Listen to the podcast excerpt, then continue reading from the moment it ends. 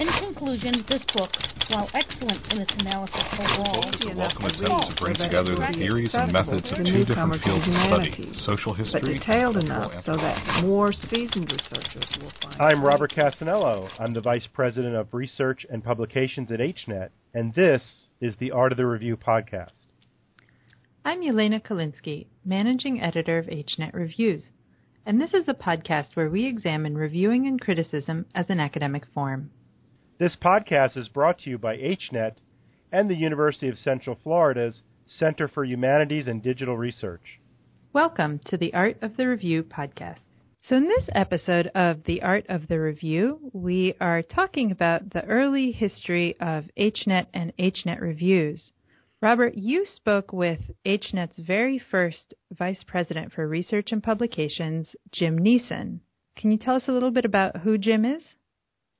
I did, and you know, I'm one of the people that uh, you know I became a subscriber to HNet. I think in 1995, and back then is when um, Jim was the VP of Research and Publications, and he is currently and, and, has been for a long time the world history librarian at Rutgers University, and he was an editor and a review editor for H. Habsburg, and his job really was to kind of create the um, the founding policies and sort of the, the get the H reviews program started in, in all practical purposes because these things were um, at the time they were called listservs. They weren't called networks, but these these were the reviews programs were located at each individual listserv. And so uh, Jim's job coming in was to sort of centralize this in, into one body. And so he, we thought, you know, if we're going to do this this podcast about the history of HNet, the early reviews program, we really need to talk to Jim Niessen. Yeah, that's right. I think one of the interesting things that comes out of Jim's interview is the way that each network was responsible for its own reviews and that reviews were not necessarily archived in any one place. Reviews would come out into people's email inboxes via the list serve and there would be response and maybe some discussion. But each individual network like H Urban or Habsburg took it upon themselves to make reviews accessible and archived. So why don't we listen to that interview now? Jim, one of the one of the first things I kind of want you to talk about because I know you were around in the early stages of HNet, right? Yeah. Do, do, you recall the discussions and, and maybe the um, the the the ways in which you looked at um, how the digital aspects of reviewing gave you um, maybe greater latitude or greater options than reviewing in print journals back in the in the early days of HNet? Yes. Um, when the reviewing started, and of course this is in email and in the HNet Gopher, uh, that tells you how far back it was. Uh, one of the exciting things we realized very soon was that they could be produced very quickly and that they were not subject to the same limitations in length that print reviews typically were those were two sources of excitement that we had when we started to do reviews. Okay, and and I know like with with all things there probably were just this rush of ideas and plans to to to sort of do things in in novel and um and unique ways. What challenges did you did you face as far as you know what seemed to work and maybe what didn't work in those early years? A great promise of hnet reviews was interactivity. And with the rapid dissemination of a review on a list, you could get a lot of people to read it right away and perhaps respond to it. And that doesn't necessarily happen. It didn't happen spontaneously because people weren't accustomed to responding to a review unless they felt that they were personally affected or, or attacked in the review. So you had a lot of reviews that were being disseminated and the interactivity was not being realized at a certain point after we established the web archive of reviews, we had a function in the web display for the uh, archiving of responses to the reviews. We were playing around with the idea of responses to reviews being part of the review record. In my own work as review editor for Habsburg, I did have some really nice review forums that I was able to organize, but I found they were a lot of work.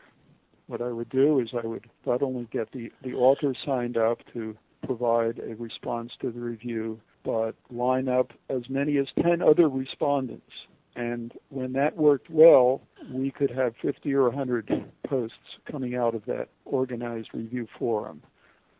But that didn't happen a whole lot, and that was disappointing.